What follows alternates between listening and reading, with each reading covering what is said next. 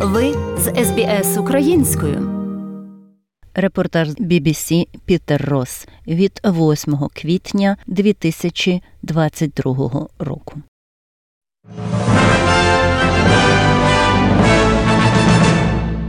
Hello from the BBC. I'm Pete Ross with an update on the war in Ukraine.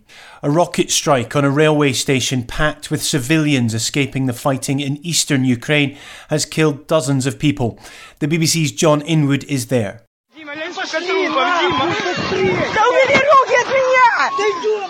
These are the sounds of the immediate aftermath of the attack. A woman can be heard shouting that there are children among the dead. The images are horrific.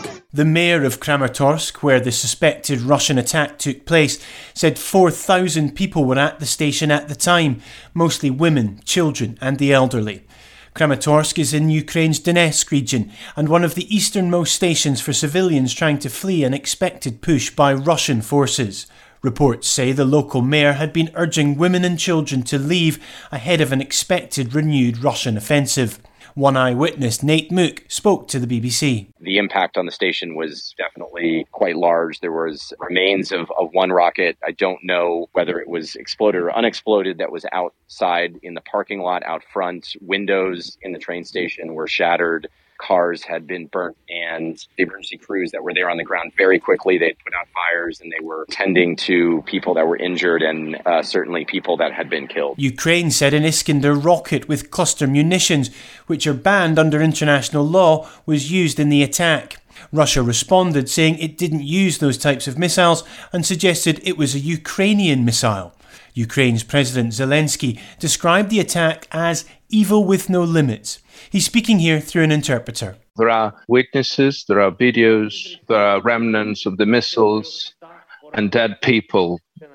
About 30 killed and 300 wounded as of this moment just there. Again, this is just a rank and file railway terminal, just an ordinary town in the east of Ukraine. This is how Russia came to protect the Donbass, how they view the protection of the Russian speaking population. Meanwhile, in northern Ukraine, officials continue to count the civilian dead after Russian forces have withdrawn from the area. 26 people are now known to have been killed in the town of Borodyanka near Kiev. President Zelensky says he expected the final death toll to be much higher than that seen in the nearby town of Bucha, where bodies were strewn around streets. Elsewhere, 12 people died near the city of Chernihiv, where the BBC has found evidence that Russian forces held more than 100 Ukrainians captive for weeks in the basement of a school. Conditions were so cramped that some captives had to sleep standing up.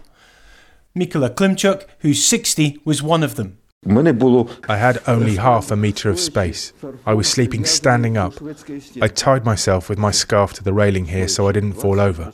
I spent 25 nights in this position.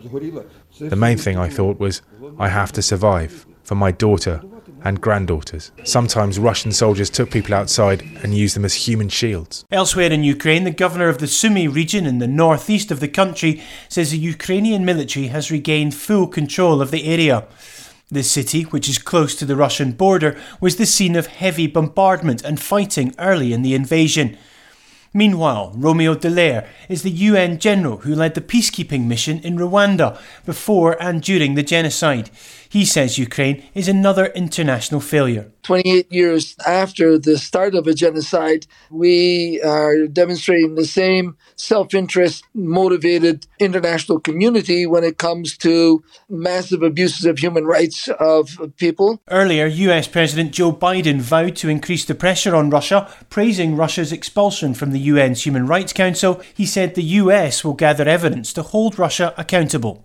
The United Nations says the war in Ukraine has pushed food prices to their highest level since records began 60 years ago. The UN Food Price Index has risen by more than 12%. Russia and Ukraine are both major exporters of wheat, corn, barley, and sunflower oil. And finally, the British rock group Pink Floyd have released a new song to raise money for humanitarian relief in Ukraine. Hey Hey Rise Up features vocals from the Ukrainian singer Andriy Khlyvnyuk. Who cut short an international tour to join Ukraine's territorial defence force. Pink Floyd's lead singer is Dave Gilmour. Andrei Kluvnik has uh, quit his American tour and gone back home to fight for his home country.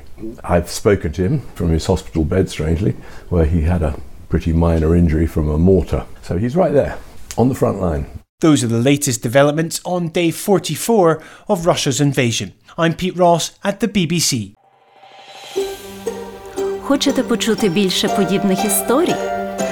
Слухайте в Apple Podcast, Google Podcast, Spotify або будь-якому іншому місці.